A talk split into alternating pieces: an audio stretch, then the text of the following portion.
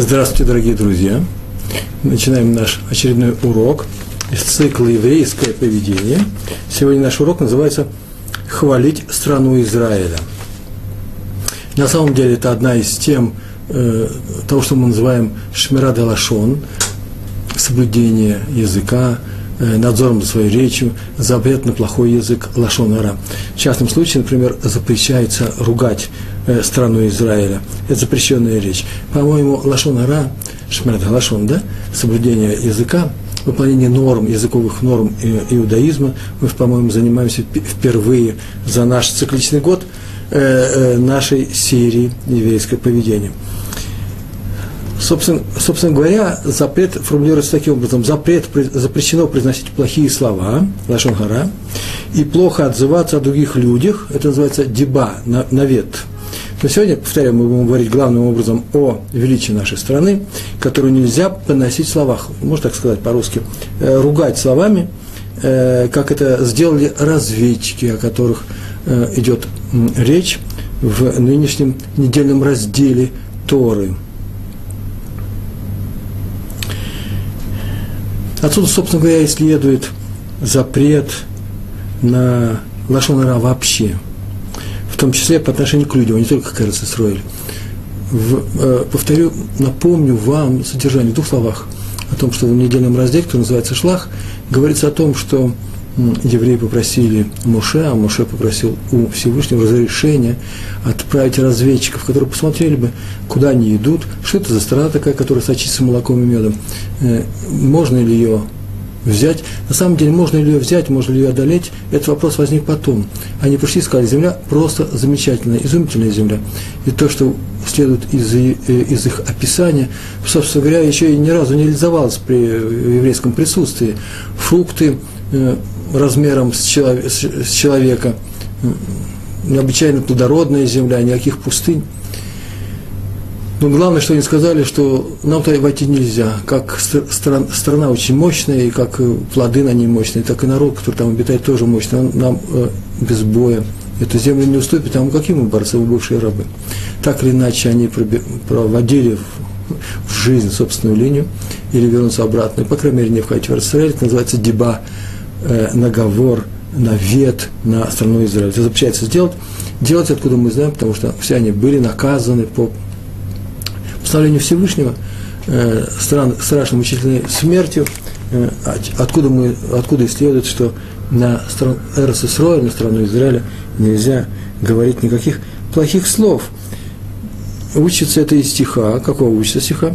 Всеобщее соглашается с просьбой Маше не убивать народ после греха с тельцом. Но по поводу поколения вышедшего из Египта, это в Бамидбар, 14 глава, 22 стих, говорится, они испытывали меня 10 раз. 10 раз, очень много. То есть выступали против меня, выставали, роптали, проявляли неповиновение. Это и называется против неповиновения, заявить, что они э, плачут и не хотят входить в эту страну. Э, почему? Потому что они слабые, э, им там будет плохо. Сказали наши мудрецы, такова сила плохого языка Лашонгара. Сильное, мощное отрицательное качество. Откуда мы это учим? Учим из истории с разведчиками, которые сейчас только рассказали.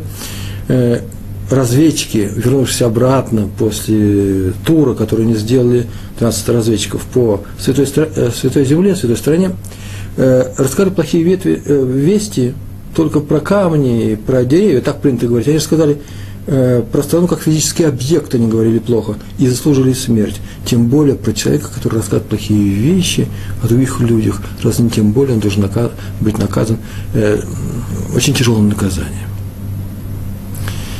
Какая отвратительная черта, собственно говоря, есть в лашонара данного типа? Плохие слова, вообще любого типа, плохие слова порочат творение Всевышнего.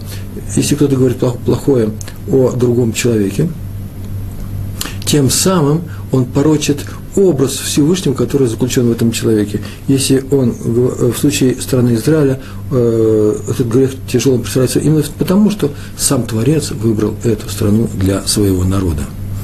Напомню вам определение, короткое рабочее определение лашонара, плохой язык, плохая речь, которая запрещена – вне всякого сомнения, это вся правда. Если это не правда, просто это ложь. Ложь запрещена отдельно. Э, это та правда, которую говорит один человек, один человек, один еврей о другом, э, э, в присутствии третьего. Один еврей говорит другому о третьем человеке, тем самым опуская его статус, любой статус моральный, статус или экономический, например, идите, он всем дает кушать, идите, он всем дает э, суду, этот человек не может не дать, он добрый человек, он праведник, и так его можно разорить. Это называется Лашон Гора. Нехороший язык. В Медрашах Сифри, Сифри – это один из видов э, записи устной Торы, написано, что когда евреи выходили из Египта, из Египта они сказали, ну разве лучше есть страна, чем Египет? И они имели основания, так сказать. Египет была прекрасной страной. Все мы привыкли с вами, мы учимся на уроках, урок, на уроках Торы, учим э, Цат Мисраем э, события, связанные с исходом евреев под, под руководством Моше, с исходом евреев, евреев из Египта. И все мы привыкли смотреть на это как на явное спасение. В принципе, наверное, так оно и было, но забываем один момент. Э, евреи там были рабами. Конечно же, они там были рабами. Конечно, там было не сладко. Но надо не забывать что Египет это было, было, э, это было лучшей страной того времени. Именно лучшей. Сказано про него, я выписал все это, э, что они считали, что знали, что самое, все самое лучшее находится в Египте. Там есть вода, разливы, плодородного Нила. Были, правда, голодные годы, но это по прямому распоряжению Всевышнего э, в дни Юсефа. Но Всевышний сказал им, этим евреям, страна Израиля – она не как Египет, это важные слова, она не как Египет, она другая, она лучше, много лучше Египта. А о том, что Египет был лучше из стран э, до исхода евреев, читаем в Торе, написано про земли в районе Сдома. Сдом – это то место, э, которое потом превратилось в мертвое море. Об этом написано в книге Берешит. Э, написано про эту землю, которую выбрал себе Лота, племянник Авраама, нашего праотца, отделяясь от него. выбрал то место, плодородное место, Э, где он считал, что самые лучшие земли, там так написано, эта страна как сад Всевышнего, как Египет. Видите, как Египет. Лучшим местом в Египте, кстати, назван город Цоан в нескольких местах в Хумаше, в, Пяти, э, в Хумаше, в Танахе.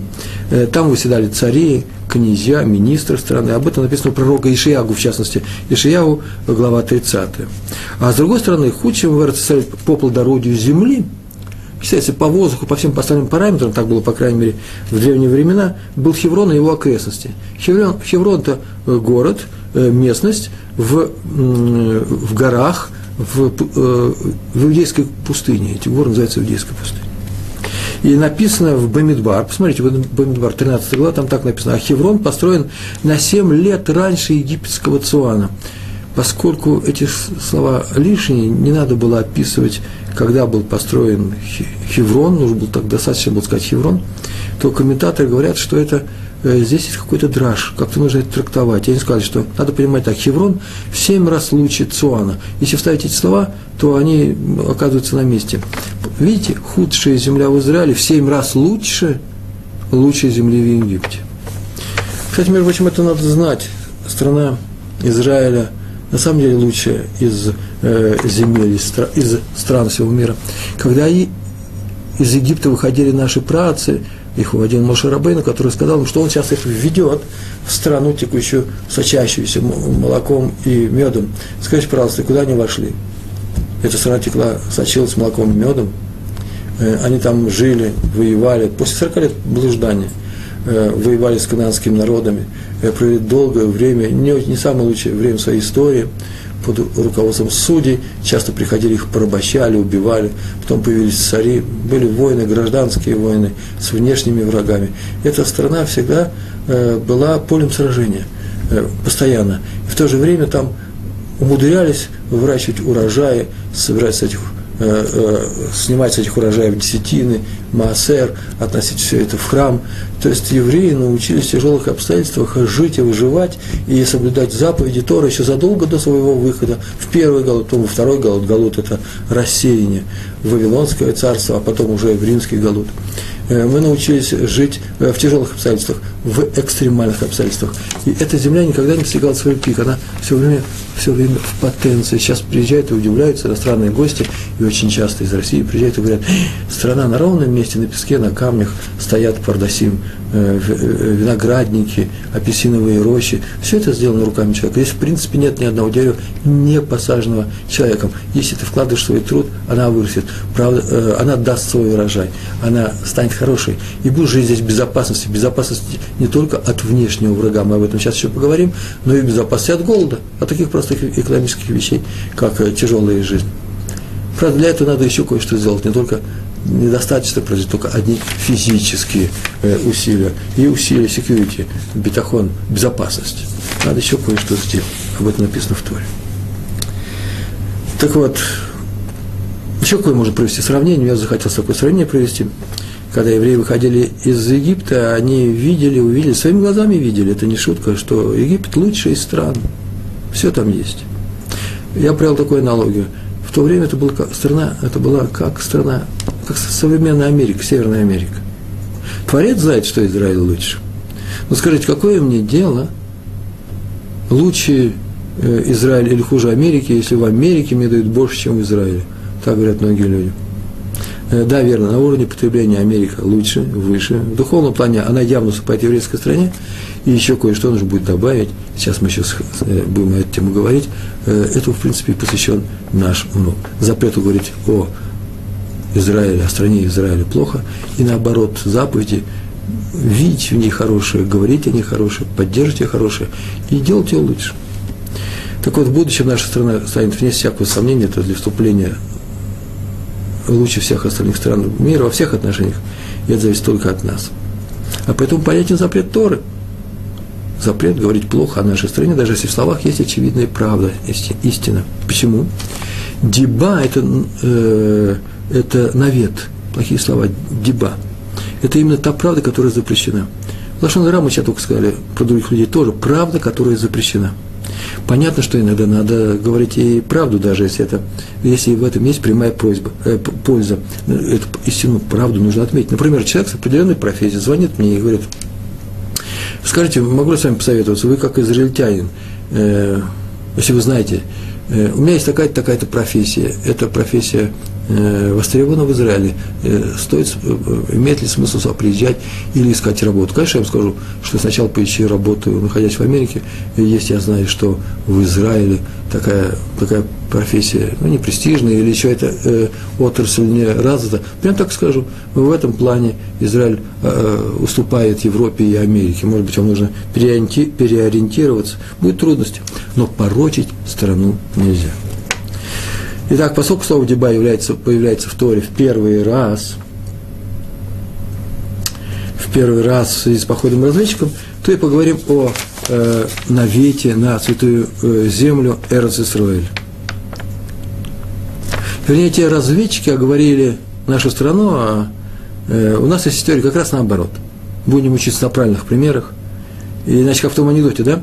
А дети, э, дети, а сейчас э, повторяем те слова, которые нельзя произносить. Чтобы этого не было, мы, мы сегодня будем говорить э, положительные примеры. Ну, может быть, удастся вставить сюда несколько неприличных слов, э, извините, несколько э, таких примеров непростых. Посмотрим. Тут заодно спрашивают, как правильно оставить человека, который говорил Лашонара, чтобы не потерять отношения с ним. Вам что важнее, э, потерять отношения с ним или чтобы он не говорил Лашонара? Первое. Второе. Он на, самом, он на самом деле вам ценен, значит, вы, он для вас является э, другом, уважаемым человеком, вы для него, наверное, тоже авторитет. Попросите его как авторитет, э, скажите, что лучше так не говорить. Э, один раз, второй раз, и он вас поймет. И если он вас не поймет, какая же это дружба. Хотя бывает, может быть, вы говорите про отношения подчиненного с начальником. Да, это тяжелая ситуация, но э, остановить человека, который говорит о мира, нужно с любовью к нему – это самое главное качество. Не отдергивание, не крича, лошонара, как ты смеешь так говорить. Э, а тем более прийти к другому сказать человеку, вот смотри, он рассказывает лошонара, чистейший лошонара, кстати. Поэтому нужно все делать с умом. Мы же умные люди, мы же евреи, правильно? Аиден Коп. Прибыл из Израиля, из Свата в Россию один Мишулах. Мишулах – это значит посланник, который ездил из Израиля, из Цфата, да, э, по странам мира – Э, на свою бывшую родину, приехал в Россию, чтобы собрать средства для Ишува, для людей, которые учат Тору. для общины. И остановился в городе, где жил Адмор Хасидов, которого звали Рави Авраам Дов. И стал расписывать перед ним прелести Рацисроя, говорил о, крас, о ее красоте, плодах, поселениях, о могилах э, великих праведниках. А в конце так разошелся, что сказал, будто там даже простые булыжники и те настоящие жемчужины и драгоценные камни. Так он сказал. Э, Раф Авраам, э, Авраам Дов уже и до этого собирался пришлиться в Израиль, сделать алию, а тут совсем не выдержал, и тот Мушулах еще ездил по России, где-то по Литве, и он оставил родной дом, э, этот раввин, свою общину, взял, наверное, семью и приехал, и перебрался в Цфат, кстати. Через несколько лет там появился посланник, через какое-то время. Пришел он к Раву и спросил, ну, нашел ли он то, что он ожидал. И Раф, Авраам ответил, что именно так все он и нашел, таким все и нашел. Святые места, могилы праведников, э, Кевр Рахель, могилу э, нашей праматери Рахель, стену плача. Все замечательно. Все оказалось реальностью. На самом деле, реально, Амаш. И только камни тут, сказал он строго, совсем никакие не жемчужины, обычные булыжники. Так что это было преувеличением. Сказал ему посланник, да, верно, верно, Рэбе, верно. Но кому дано видеть, тот это видит. Уж ничего не сказал. Услышал это Рэбе. Встал с своего места, там, где он сидел. Вышел в другую комнату, в свою личную комнату. Закрылся. И так, почти не, почти не выходя наружу, он прожил там целый год, учил Тору, молился. И э, через, только через год он вышел к людям, собрал жителей Цфата – накрыл большой стол, приготовил. И сказал, что он хочет сделать трапезу благодарности Всевышнему за то, что он сделал чудо. Пришли и спросили, а что случилось, какое чудо. Он рассказал встреч, о своих встречах с тем посланником, с, с посланцем, как кто-то сказал ему про камни, а он не видел, что они жемчуг. И сказал, так меня еще никто никогда не укорял.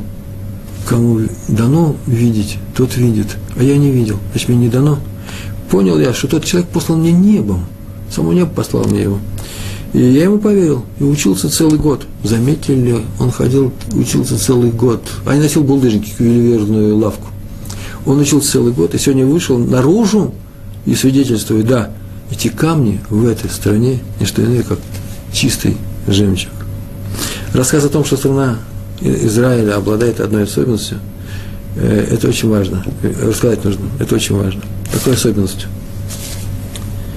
Она такая, как, какой ее видит тот человек, который на ней живет, какой он ее хочет увидеть, человек, на который живет. В принципе, это можно сказать про другую страну, нет? Один человек видит ее святой, второй пустой и разоренный. Один видит ее святой, несмотря на разоренность. А второй видит пустой и разорен даже в, святом, в смысле святости. Но даже человек полной веры не может понять все его величия, пока не светит себя полностью – служению Всевышнему. Вы можете смотреть меня как на фанатика, пожалуйста. Я так говорите, он, наверное, в моем Шарим живет. Я там не живу, но живу в районе такого же, такого же типа, Рамат Шломо. Да. Откуда я набрался таких знаний, почему я это пропагандирую, почему я об этом говорю? Что еще за выражение? Это страна святая, нужно только посвятить себя служению Всевышнего. это понятно же из лексикона э, фанатиков, так мне говорят. Ничего не знаю я начал соблюдать Тору. Здесь еще ничего удивительного нет, правильно? Вы смотрите на меня, можете сказать, вот он соблюдает Тору, старается соблюдать Тору, учится, преподает. И я, в принципе, я тоже не скажу никакой крамолости добавлю, я верю всему, что в ней написано. А в ней написано следующее. Если будете соблюдать Тору, так сказал Всевышний, если будете соблюдать, соблюдать Тору, все вам будет хорошо, все вам сделаю, все будет у вас хорошо, и страна будет приносить большой урожай, мы об этом еще поговорим, там цитата, стих, и будете жить в безопасности. И это, как я понимаю, судя по всем комментариям, по всем нашим мудрецам, комментариям всех наших мудрецов, э, э, отсюда следует, что только тогда, когда ты будешь соблюдать Тору, то э, эта страна будет святой и благодатной. Это на, на тему своего мракобесия. Что еще нужно сказать? А еще одна история про Хофицхайма. История очень простая. Хофицхайм любил говорить следующую фразу. Прям так говорят, у него был, присказка его была такая. Он так говорил. Есть много таких людей, которые устраивают себе посты. Физический пост, пост, когда человек не ест, не пьет. В силу разных причин. Я, например, знаю несколько из них, которых вот не знаю, сегодня соблюдается или нет. Если у кого-то упали коробочки тфилин, то он день постится. Если он что-то неудачное сказал, э, э, он постится. Много таких есть условий. Вы знаете, что в иудаизме вообще не приветствуется пост. Нельзя мучить свой организм зря. И э, аскеза, она вообще запрещена. Нельзя поститься больше двух дней, например, или какие-то особые мучения доставлять себе. Например, я не знаю, полтора дня не есть, не пить, лечиться голоданием. Это только в каких-то критических случаях. Между прочим, хорошая тема. Задайте вопрос раввинам в Толдот.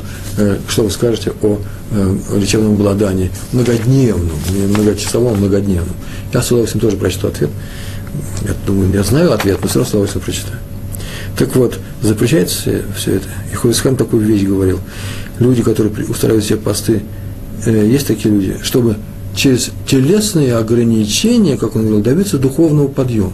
Нормально, так говорил Хойсхан, очень хорошо. Но я им разъясняю, вот его выражение прошло, что будет много полезнее для тела и души, и для тела тоже, если они будут продолжать есть и пить, как и раньше, ничего не уменьшая. Как того вообще требуют их физические потребности, как раньше, не сказал, как требует их организм. А вместо поста тела пусть устроит пост языка. Это называется танит дебур. Что такое пост языка? Не говорят в течение дня, пост устраиваем на один день, в течение дня ничего, что не связано с молитвой или учебой Торы. Ничего. Остальное можно и знаком, при помощи знаков э, посуществовать можно. Так он говорил. И еще добавлял, это убережет их, убережет их от греха. Во-первых, от лошона ра, во-вторых, от пустых разговоров, а пустые разговоры уже сами по себе грех. Тоже нужно будет как-нибудь урок дать на тему, что такое пустой разговор, что такое не пустой. Ведь э, разговор это не только информация, это очень часто еще и передача некоторые эмоции. Я разговариваю с ребенком, тут никакой информации нет. Э, очень часто в разговоре, беседуя с ним, я ему сообщаю, что я его люблю передавая ему свою жизненную силу. Знаете, любовь – это же не простая вещь, она же формирует человека. Так что она тоже нужна. И муж с женой разговаривает, и с детьми разговаривает, с своими родителями. Никакой информации при этом нет. Э, это очень важный разговор. Но есть и пустые разговоры. Э, они определяются очень просто. Человек берет и смотрит со стороны и говорит, а если фразу эту не произнесу, а если бы я ее не произнес, что бы изменилось? Что я получил взамен? Кроме потери времени и кроме того, что в меня вошла какая-то пустота. Ничего пустого. На самом деле ни слова в пустоте. Или в простоте, как часто говорят, да? в простоте. А есть русская поговорка «простота хуже воровства». Видите, можно украсть у другого человека, а можно с ним просто поболтать. И лишил его и времени, и мыслей глубоких, и так далее, и прочих вещей. Так вот, э, э, Хафицхайм сказал, что э, танет дебур убережет человека от греха. И добавлял, и очистит душу. Сейчас мы об этом говорили. Так он часто говорил самим, и женщинам тоже. Женщины приходили чаще всего, знаете, это было какое-то женское поветрие, наверное, сейчас я даже этого не слышал. В, э, в наших книгах написано, что для любого человека это делается, это называется сон. Если человек увидел во сне какую-то неприятную вещь, пугающую его, и он думает, что он верит в это, он думает, что это какой-то вещи сон – что ему что-то сейчас плохое может случиться, чтобы это не случилось, чтобы это не реализовалось как пророчество, он делает пост. Называется, да, танит вот этого сна. И женщины приходили, чтобы установить вместе с Рэбе пост на какой день и так далее. И он вместо этого всегда советовал им, возьмите, дайте обязательства, целый день не говорить ничего, кроме самого необходимого по хозяйству и воспитанию детей. Ни одного лишнего слова. Для женщины это трудно не потому, что у них какой-то характер особый, у мужчин другой. Мужчин более мужественный, они молчат, лишнего не говорят. Говорят еще как говорят. И тем другим это полезно. Нет, женщины просто заняты в семье, с детьми, э, с другими э, домохозяйками. Когда руки работают, э, голова свободна, и поэтому можно много чего сказать. Мужья заняты Торой, вообще-то говорить ему нужно тему Торы, а жена пошла за водой. Раньше ходили за водой, вы знаете, да? Э, пошла за водой, встретила там соседку. И вот она и поговорила, пообщалась, где и когда она поговорит с ней. У них нет ни чата, ни форума, ни, э, ни скайпа. Они говорят у колодца. Колодец в те времена был скайпом. Так вот, чтобы не говорить пустого и ненужного, э, Хофисхайм предлагал им дать Танит Дивур. И будут все сами знать, что она объявила уже, ой, завтра, миленькая моя, одна соседка, миленькая моя, вторая соседка, я с вами не буду разговаривать, что, только не удивляйтесь, у меня Танит Дибур. Так она придет и покажет на свой род. и будет очень хорошо все. И это соседки, и это соседки, и тебе тоже. Это гарантированно. Кем гарантировано? Торой. Тегерим написано, кто хочет долгую, а значит и хорошую жизнь, и безболезненную, тот будет стоять на охране своего языка, своей речи. Еще одна да, одним словом, понятно, да, чем кончалось. Женщина, чтобы не было ни одного окрика, упрека, ссоры, намека на качество других людей и тогда прочие вещи, и в округе будет очень хорошо. Э, я бы так даже сказал, может, не, не знаю, может, это неудачная шутка, может, это неправильная пустая речь, но в той округе, где часто женщинам снятся плохие сны, и они устраивают посты, честное слово, э, э, общинная жизнь намного лучше, если они придерживаются совета Хойсхайма. Шутка, да? Смайлик. Э, история про раби Моше Файнштейна. Он жил, часто очень о нем говорил, Моше Файнштейн, за царь, э, благословенной памяти мудрец. Он жил в России, царской России, в Литве, родился в 1895 году, а умер э, почти недавно, в 1986 году, он прожил больше 90 лет. Так вот, в его книге, он уехал в Америку в свое время, был крупнейшим, крупнейшим руководителем э, всего поколения, духовный руководитель еврейского поколения. Э, он, по-моему, занимал пост, да, точно, председатель Совета мудрецов Северной Америки. К нему все обращались, все абсолютно обращались. Он был из Литвы, к нему обращались и хасидские общины с вопросами по, по, по всему спектру еврейских вопросов, и, и просто за советами, и Аллаха, по закону еврейскому. Он написал книги очень умные. Это был необыкновенная личность, и мы сейчас и мы сейчас э, изучаем его книги. А мой дом стоит на улице Иврот Моше, кстати, э, это по его, по его имени. И вот в предисловии его книги Игрот Моше, в предисловии глава 8, Перкхед, там э, приведена история, которая произошла э, с ним, с Рау Моше Файнштейном в Любане. Любане – это то местечко, где он был раввином. Там он был раввином, главным раввином – между прочим, эту историю я сегодня записал на блог, в блоге на Атулот.ру. Кстати, потом нужно будет сравнить, какая мне речь больше удается, письменная или устная. Ну вот я и сравню. Э, э, там я приписал, здесь написал раввин главным и единственным раввином он там был. Уже в начало советских, э, советских времен. В начале зимы 1922 года заболел в этом городе человек, один еврей. Причем странная болезнь у него распух язык во рту, мешает говорить, есть, дышать, есть переполнял всю полость. Между прочим, бывает часто, бывают разные вещи. Не нас будет сказано, что все мы были здоровы, и что все наши родственники были здоровы. Что если у человека там типун на языке, Э, выступил еще что-то, вот, в шутку часто очень говорят, вот смотри, наверное, это из-за того, что он распустил свой язык.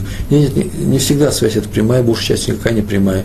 И обвинять человека в том, что у него язык распух, это из-за того, что он говорит плохие вещи, а у нас язык не распух, поэтому мы говорили хорошие или у человека болит нога, это, наверное, потому что он э, ногой там дрался, а рука заболела, потому что тфили надо накладывать. Все не так прямолинейно.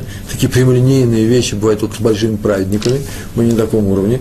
Но эта история как раз и говорит о том, что иногда случаются случаи такие и с обычными людьми.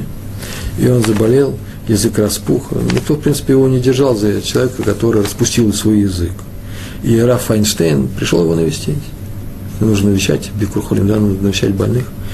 Он навестил его, сел его изголовья, и тот знаком показал, им трудно было говорить, еле-еле говорил. И он попросил всех выйти, а Раф Эйнштейн оставил. Все вышли.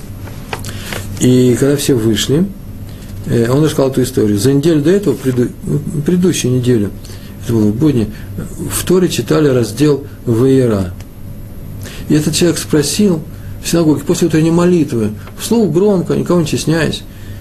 Как так дочери Лота согрешили со своим отцом и удостоились, несмотря на это, того, что из их потомков, их потомками были и цари и Давид, и Шломо, и будущий царь Машех. Как так? Две грешницы. Причем он сказал громко, назвал их низкими, безнравственными женщинами. То есть он возмущался, но все возмущался это нехорошо делать вот даже в адрес, э, э, на самом деле, человек, который э, вел себя нехорошо. Тем самым получается, что он сам себя хвалил. Вот, а мы не такие. Смотри, какие они безобразные. И никто за язык не тянул, не нужно было это говорить. Да еще при всех. Да еще про персонажей Пятикнижия. Да еще про родственников Авраама. да еще про матерей Машиха. Видите, я сейчас все нарисовал всю эту картину. Так он он сказал, кто же ночью, ему приснились две старые женщины, к нему пришли во сне, закутанные в черное покрывало. Он и страшно. Он перепугался, они сказали, что они дочери Лота. Историю Лота вы знаете, да? О том, что Лот был племянник Авраама, который вместе с Авраамом, своим дядей и с его женой Сарой переместил, э, переехал в Эрос Кнаан. Здесь они э, потом побывали в Египте. Э, здесь они странствовали, ходили со своими стадами, а потом, когда земля уже не могла держать большие отары овец Лота и Авраам на одних тех же пастбищах, они отделились, разделились, и Лот пошел, куда пошел?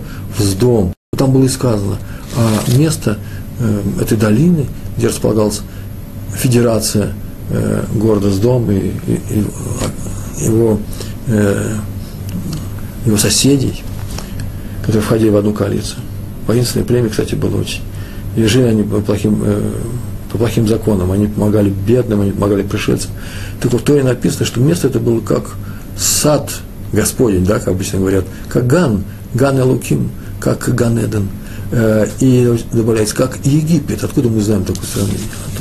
И он туда пошел, и за плохие дела с домом был перевернут, так говорится, перевернут, потому что там впадина в землю, э, сера была, стало мертвое море. Из лучшего примера, как Египет, да, как сад Всевышнего, из лучшей земли стал худший – и на многих языках закреп, закрепилось это дитси, закрепилось именно название мертвизны, мертвое море. По еврейски, на еврейском языке это называется э, яма Амелах соленое море, но никто не против, да, оно мертв, там ничего не живет. В самом море, самой воде. Так или иначе, э, Лот был спасен, и когда Лот спасался, Малах, ангел, вывел его и его двух дочерей, а жена превратилась в столб. Почитайте об этом в книге Берешит вспомнить. И э, спасли их, они решили, что они единственные остались, напоили отца вином, и сделали то, что сделали, а э, у них родились мальчики, и так прошло, было э, дано начало двум народам Муаву и Эдому. Да, и не скрывали о том, они не скрывали о том, что они зачали их от своего отца, от Лота. И они говорят этому человеку, да, мы дочери Лота, но мы такого высокого происхождения, сказали они, родственницы, родственницы Адам, Авраама, что могли бы никому не рассказывать, что мы спали с отцом. Никто не видел, никто не знает, все бы нам поверили. А могли бы сказать, например, так написано в книге Раба Фейнштейна, что мы, на наш зашел Святой Дух, сказали, а с кем же вы спали тогда? Святой Дух, от него стали, мы стали беременными. Зачем себя позорить э, и говорить так? Поэтому мы не сказали. Мы сказали, сделали то, что мы сделали, сказали, что э, не хотим обмануть людей, а происхождение своих сыновей, э, да еще и объяснение есть, я думаю, что мы последний на земле. И вообще у каждого ребенка есть отец и мать. Это просто правило такое. А в то, что люди, в то, что люди поверили бы нам, если бы, если бы мы сочинили про Святой Дух, да, это показывает опыт некоторых э, э религий. В это верили, люди почему-то верят. Вот тогда они решили не обманывать. Это потом уже через некоторое время. Но ты, сказали они ему, совершил страшный грех. Почему? Поскольку опорочил в глазах людей двух женщин, из числа которого выйдут цари и Маших, будущий Маших. Поэтому будешь наказан такой же болезнью, как были наказаны э, разведчики, которые пошли и разнесли плохой слух о Святой Земле. Умрешь от своего языка. Прямо от своего языка, натуральным образом умрешь от него, он тебя убьет сказал это, эти слова этот человек, Рауф Айнштейн, откинулся на подушку и умер. История эта записана не самим Рауф Айнштейном, а с его слов, уже учениками. И там же Раф Айнштейн добавляет, что в принципе объяснение этих двух женщин, которые приснились ему, выглядит ему вполне-вполне правдоподобными объяснения. И поэтому он склонен верить этой истории. Поэтому она и вошла в эту книжку. А вывод отсюда следует мы это не говорим неплохо не только о святой, нашей, о святой земле, но и ни о ком из персонажей наших святых книг, э, в частности, Хумыша, пяти книжей. Ну, исключения есть, конечно, Исав, Лаван, Билам, другие злодеи, пожалуйста. И то только, если есть на это острая необходимость, если мы хотим научиться из их плохих дел, как себя нельзя вести. Ну, пожалуйста. А по, по пустому говорить без всякой, без всякой цели, плохо даже о плохих людях тоже не имеет смысла. Почему? Чтобы не дать проникнуть в свое сердце ненависти. Эту тему можно отдельно разговаривать. Итак, закончилась эта история, а мы переходим к следующей. История, которая произошла э, в произошла она в Бней-Браке. Да, это правдивая история. На самом деле я не очень люблю медицинские истории. Почему? Потому что они как-то по, по, по любому по одному шаблону происходит. Я сам могу таких много сочинять. Но здесь все имена известные, и люди те известные, и это было зафиксировано в газетах. И если кто-то не верит, говорит, ну, потом придумали. По крайней мере, это было в то время. И в то время можно прийти и сказать, слушайте, это с вами вчера то-то, то-то произошло, и выяснить. Всегда же можно выяснить правду, да? Считается, что это правда. В 1932 году посетили Бней Брак, который только-только что был подстроен и начал, э, и начал заселяться выходцами хасидным образом из Тель-Авива, соседнего Тель-Авива, посетили Бней Брак два равина, два адмора. Э, э, один адмор из Гур, его звали Раби Сроиль, автор книги Бейс Сроиль, известная книга. Его родной дядя. Он не мог быть адмором, потому что он был братом э, старшего адмора, а потом Адмор – это руководитель хасидов. Э, это руководство перешло к сыну Адмора из Гур, самому званию Адмор из Гур, к Раби Исроилю. И они посетили местного равина, местного главного равина, которого звали Раби Нахман Шмуэль. Это известная личность, он их принял э, с, э, с удовольствием, накрыл столы, и они приехали из-за границы. И сразу же в эту квартиру потянулись люди, десятки евреев, если не сотни. Главным образом они шли благословить, во-первых, э, двух раввинов, известных раввинов, которые прибыли в Святую Землю, а главным образом для того, чтобы получить у них благословение. Благословение Адмора из гор Раби Сройля стоило очень дорого. Про него рассказывают, рассказывают сказки, легенды уже тогда. Вот одна из этих историй. История, снова повторяю, была она зафиксирована, записана. Пришел один еврей вместе со всеми, звали его Раби Мейер Розенфарб. Говорят, что это место э, до последнего времени жило здесь. Ну, потом были девочки, они уже э, вышли замуж, поменяли фамилии, но все знали, кто такой Раби Мейер Розенфарб. И он пришел с сыном. У него был единственный сын, единственный мальчик. И он был очень болезненный. И, скорее всего, он не выжил бы. Он был больной ребенок, в возрасте бармиса примерно, у него была неизлечимая болезнь сердца. Он ходил медленно, говорил медленно. Хороший мальчик, добрый очень. Умный, но очень тихий и болезненный. И подвел э, этот отец, э, Рави Мейер Розенфарб, к, э, к дяде Адмора из Гур, своего сына, сказал, чем дело. Тут дал ему благословение. А сам Адмор из Гур стоял в это время в соседней комнате.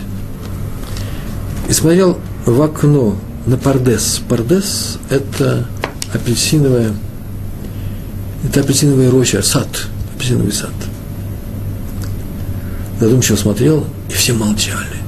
У него был задумчивый вид. Так прошло несколько минут.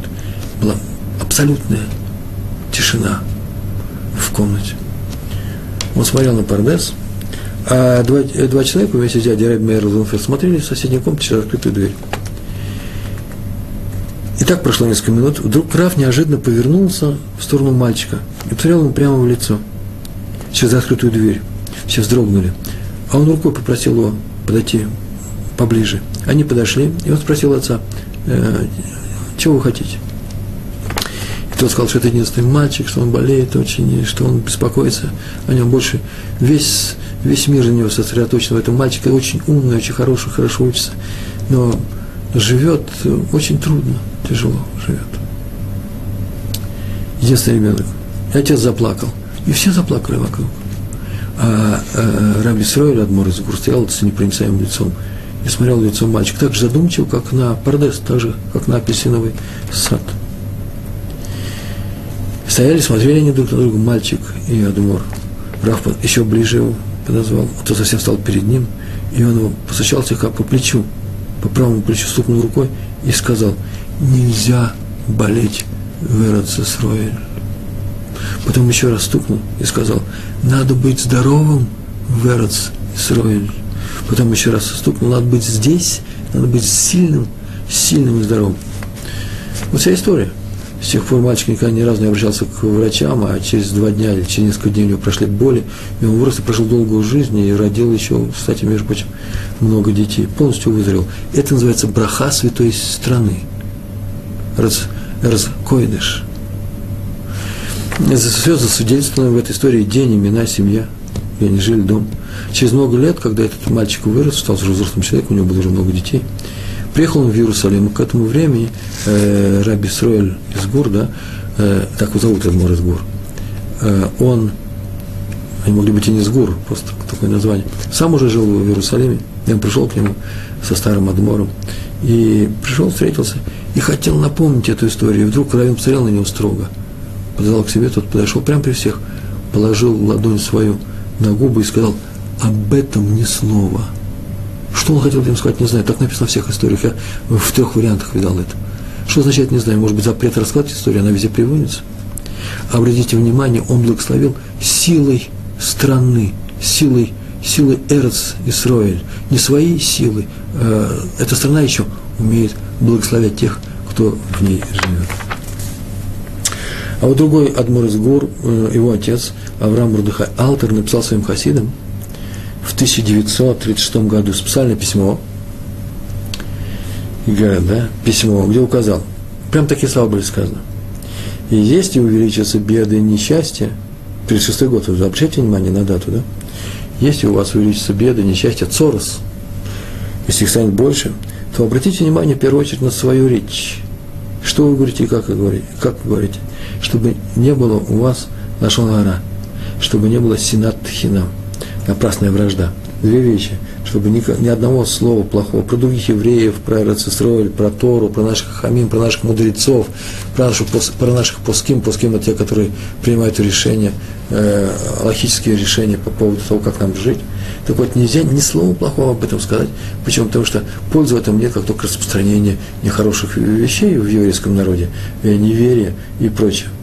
Э, так вот, э, смотрите за собой, чтобы у вас не было лошона и синатхина. А еще он посоветовал, вот это вот важный совет, и нам, может быть, нужно взять на вооружение. Так он написал, каждую неделю, два дня, не сказал полностью два дня, но хотя бы два, два дня, хотя бы по часу, наверное. Учить книгу Хувицхайма называется Шмират Лашон. Взять и учить.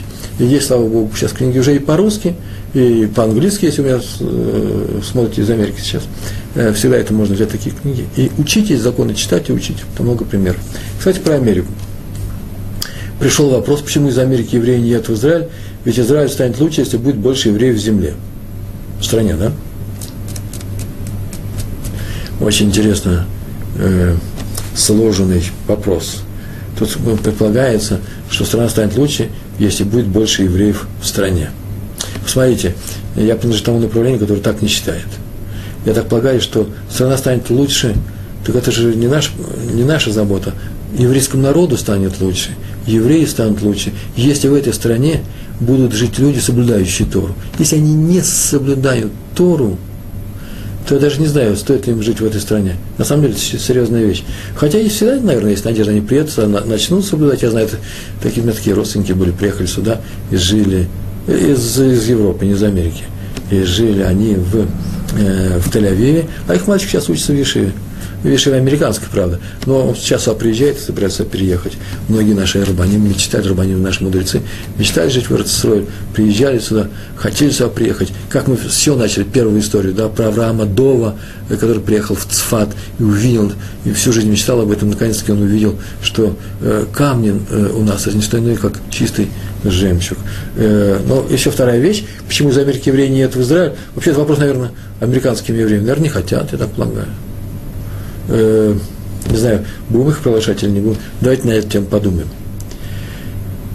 Еще что, дайте совет, как со своим лошадным раз справить, справиться, наверное, да, в некоторых ситуациях бывает, ну, наверное, бывает трудно справиться со своим лошадным раз. Ну, не знаю, если я уже знаю, что у меня есть такая проблема, то уже э, проблема наполовину решена, да, э, по крайней мере, э, диагноз поставлен, это лошонара.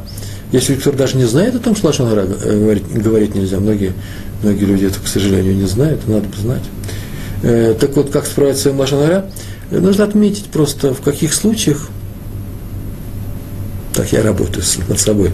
В каких случаях чаще всего спотыкаешься на этом месте?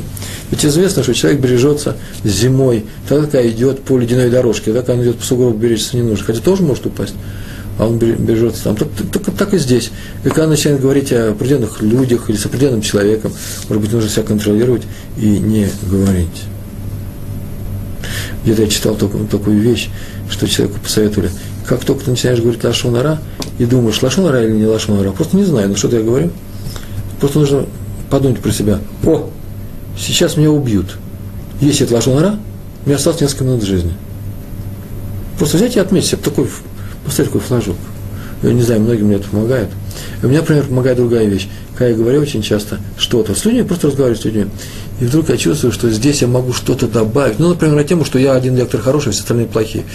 Пример, шутка, ну, почему бы и нет. Так в, в Талмуде написано, одному ремесленнику не хвали, перед одним ремесленником не хвали второго, другого ремесленника. Из той же профессии. Я сразу же, знаете, что делал? Я делал просто очень вещь. Я представляю, что сейчас на меня смотрят мои ученики. Я им часто только говорил одно – а сейчас я собираюсь поступить совсем по-другому. И это помогает не только в случае Лашонара, но и во многих других, во многих других случаях. Так или иначе, Адмор из Гураби Авраам Мордыхай, Алтер, да, так его звали, сказал, что учеба, э, э, изучение книги Хвисхайма Шмират Лашоа, э, а также можно по-русски, я повторяю, учить книгу э, э, Зелика Плискина – которая была, в принципе, переведена и адаптирована с, с, английского языка по книге Хофицхайма. Ее можно тоже читать. И Адмир Разгур сказал, что это средство он испытал на себе дважды в неделю. Изучал эту книгу, серьезно изучал.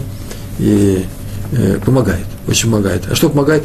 Цорос уходит. Мы все начали говорить, что Цорос пришли, проблемы, заботы, беды, несчастья, не дай Бог, не о нас будет сказано не для нас бы сказано. Однажды пришел к нему еврей, Кадмор из Гурда, Рави Авраам Мордхай, и попросил совета. Очень интересно советовал. Я, наверное, это не случайно сейчас прочитали. Ехать ему в Америку или не ехать? Из Израиля. Ну, и там он собирается собрать деньги на свадьбу, он собирался вернуться на свадьбу для сына. Раф ответил, Раф ответил что можно, да, можно поехать. А тот добавил, вообще-то он не, не очень любит туда ездить. Он же там был и не один раз, и нашел, что там евреи не очень хорошие. И только он это произнес, он, наверное, уже собирался сказать, почему они плохие, там, заносчивые, я не знаю, или там жадные, ну, что-то хотел сказать. Тут же он, э, э, э, Раф перебил. Не знаю, может ли это стать ответом на вопрос, как правильно стать человек, который говорил Лашон Ра, чтобы не терять отношения с ним. Насчет отношений не знаю, но Адмор э, из гор перебил его и сказал, ты берешь у них деньги, плохо о них отзываешься, и прекратил этот разговор. Именно этот разговор, он не прекратил вообще с ним разговаривать. И это вошло в историю еврейскую. Мы сейчас рассказали, значит, еврейская история. Это уже плохие слова, заметьте, не о стране Израиля, а о евреях, живущих в другой стране, о другой стране. И вывод, нельзя плохо говорить о любом месте на земле – ссылаясь на тамошних евреев, сказать, ох, эти евреи неудачные, плохие, мы лучше. Нельзя ругать любую общину, если они нарушают прямую законы Торы. Если вы знаете такие общины, я не знаю таких общин. Э, а если кто-то и нарушает, то тоже лучше не говорить. Ну что от нашего разговора сейчас изменится? Повторяю второе правило. Первое, не говорим плохо о общинах, о стране, о людях. А второе, э, э, а если говорим, а если говорим нет, все равно не говорим, потому что ни, ни к чему это не приведет, только когда будет какая-то польза. Ну, если вас допустят к микрофону для евреев этой страны, и вы им всем объявите, извините, я вас очень всех, всех люблю, но, пожалуйста, то-то, то-то. Ну, нужно быть каким равом, каким раввином нужно быть, чтобы толкать речь перед всей, чтобы говорить речь перед всей общиной, э, перед всеми евреями Америки, скажем. Раф Ильягу Лезер Деслер, давно мы о нем ничего не рассказывали, когда он состарился, ему посоветовал раби Йосеф Шлома Каинман, величайший ученый, величайший мудрец, глава равената города Поневеш, который в Литве, он ему посоветовал Раву Деслеру ехать в Эрцисроэль. Он же сам был пожилой, Рав Деслер. Чтобы там принять на себя руководство Ешивой Поневеш. Поневеш Ешива это, вообще, Поневеш это город в Литве, а тут это Ешива, название Ешивы, которая оттуда приехала и находится в Дней Браке. И она уже переехала в святую страну, и э, Раф Кайнман связался с, с местными евреями в Небраке, посоветовал им э, Рава Деслера, а Раву Деслеру посоветовал ехать. И он послушал совет, посетил Израиль. Впервые, впервые это произошло в 1947 году, а только по приезде 49 года, когда он приехал, он стал руководить Ешивой Поневиш. И уже в первые дни он начал говорить о том огромном впечатлении, которое сложилось у него о, о Святой Земле. Прямо в первый же день. Ой, необыкновенная земля, э, восторженными словами он заговорил, прямо перед всеми. При этом присутствовал его родственник, который приехал раньше, и который спросил, откуда у него такое хорошее впечатление от страны, если он в течение нескольких дней приезда ни разу не входил в здание Ешивы, учился, преподавал. Он еще страну не дал, папный брак еще ни разу не прошелся. На это он ответил, не надо выходить на улицу. Я это почувствовал здесь на себе.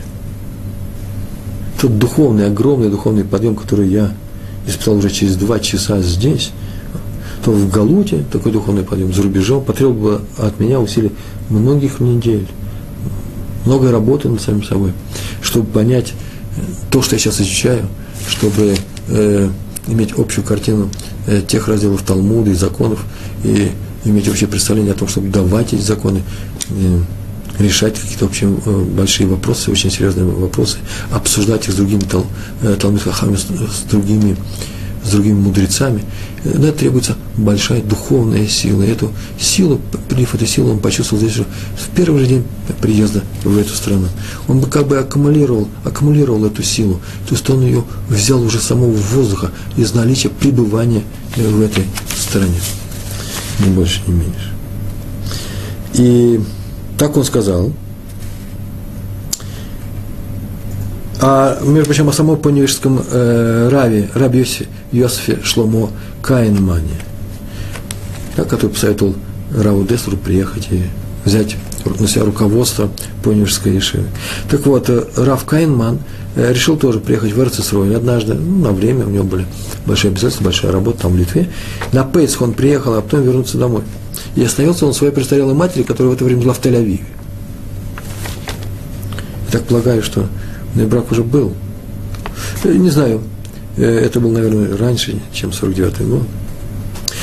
И пришел к нему один Рав, нет, он еще вернулся домой и сказал, и всем рассказал, что он почувствовал такой короткий визит в Израиль э, привел к тому, что он сильно подействовал на него, и во всем говорил, что он почувствовал приток новых сил, огромных сил, он чувствует себя как молодой сейчас. Один Рав к нему обратился за советом, а переезжать вообще в Эрцесрой или не надо? Видите, Раву Деслеру Рав Кайнман посоветовал, а этому не советовал ничего, он сам к нему пришел. И сказал, приезжайте в Эрцесрой или не надо. Как он скажет, так он сделает. Рав Кайнман ответил, что не может дать совета, вообще не может дать совета, ехать или не ехать. Почему? Потому что он не объективен, он влюблен в эту страну. Так, он прям так сказал, я перевел с иврита, я читал на иврите, хотя разговор, наверное, шел на индиш. Я просто пьянею, когда вспоминаю о прелестях этой страны, страны обо всем тов, да, обо всем том хорошем, что есть в этой стране. Он видел в ней только прелести, только то, что тов, замечательно, только положительные стороны, и уехал под этим, под этим впечатлением. Так, так, такой рошем, такое впечатление, оказывается, эта страна на э, людей Торы. Э, в принципе, и на нас с вами тоже должна она оказывать. А поэтому плохие слова о этой, об этой стране запрещены самой Торы.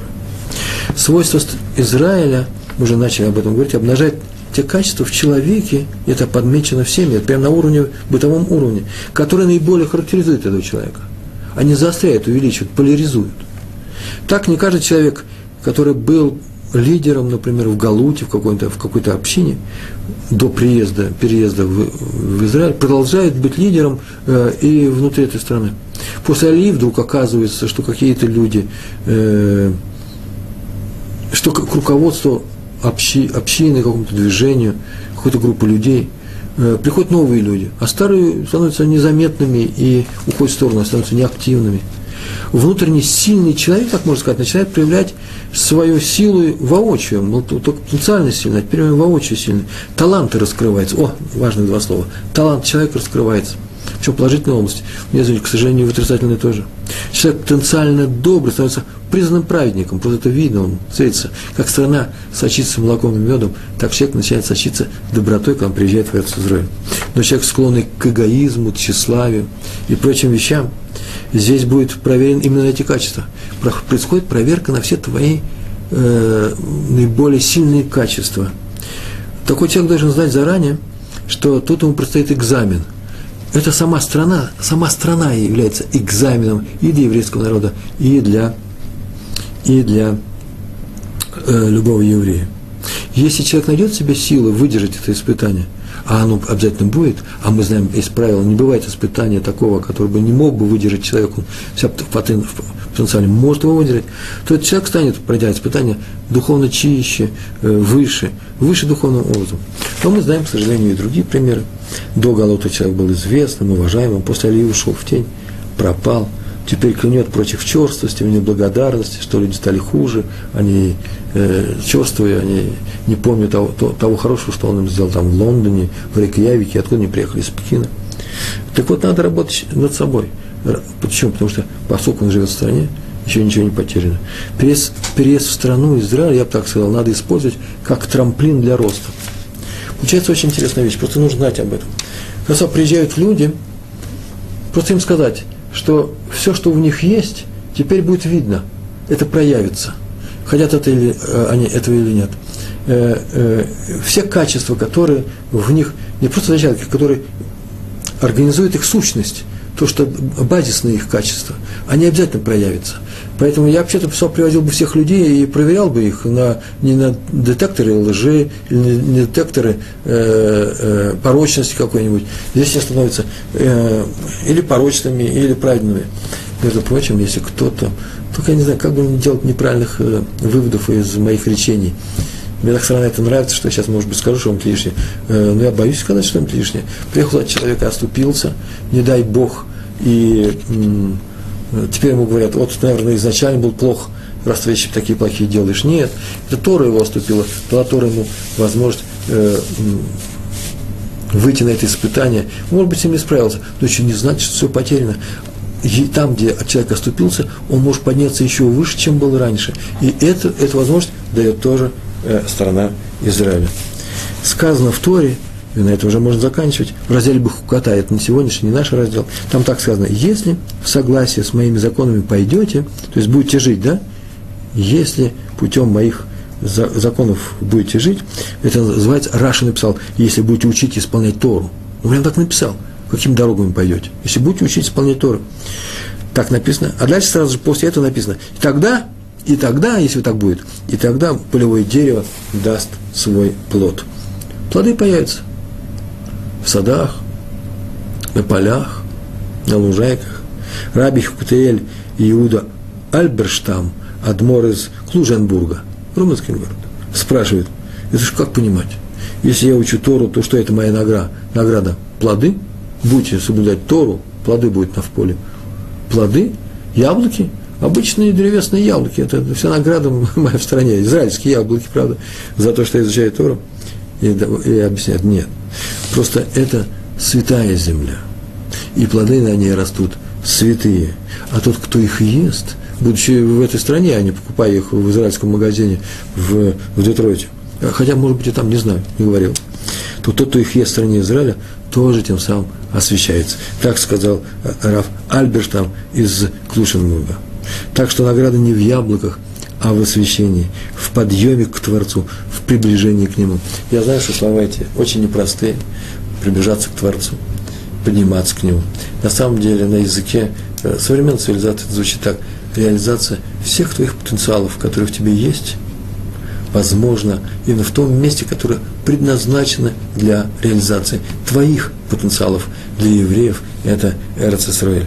Другое дело, что тот, кто нашел возможность учить Тору, соблюдать Тору в другом месте, и э, это делает он с удовольствием, то Всевышний поможет ему и там.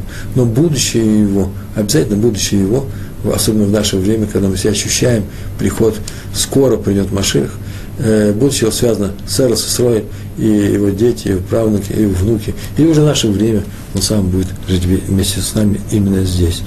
Все это можно будет, награду получить не в яблоках, а в святости под имя Творцом, только если учишь, исполняешь Тору. Это главный сегодняшний урок. А отсюда очень простая вещь. Мы говорим о том, что мы говорим о том, что мы, нам с вами запрещено, по крайней мере, хотя бы плохо о ней, э, о ней отзываться. Тору трудно учить, мне задают вопрос здесь. Я согласен с этим. Очень ее трудно ее учить, и поэтому ее нужно учить. Мы же не избегаем с вами трудностей. Большое вам спасибо, всего хорошего. Учите Тору и говорите о нашей стране только хорошо. Шалом, шалом, Мисраэль.